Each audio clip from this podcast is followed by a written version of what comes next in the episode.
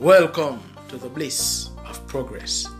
Each week, I'll be speaking on topics based on my opinions, thoughts, and theories, and factors such as motivation, energy, progress over perfection, success, the mind, and the power that we as black people and young people have.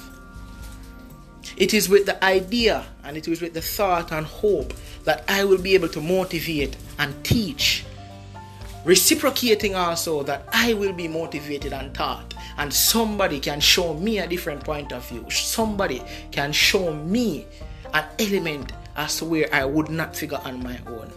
Welcome to the bliss of progress.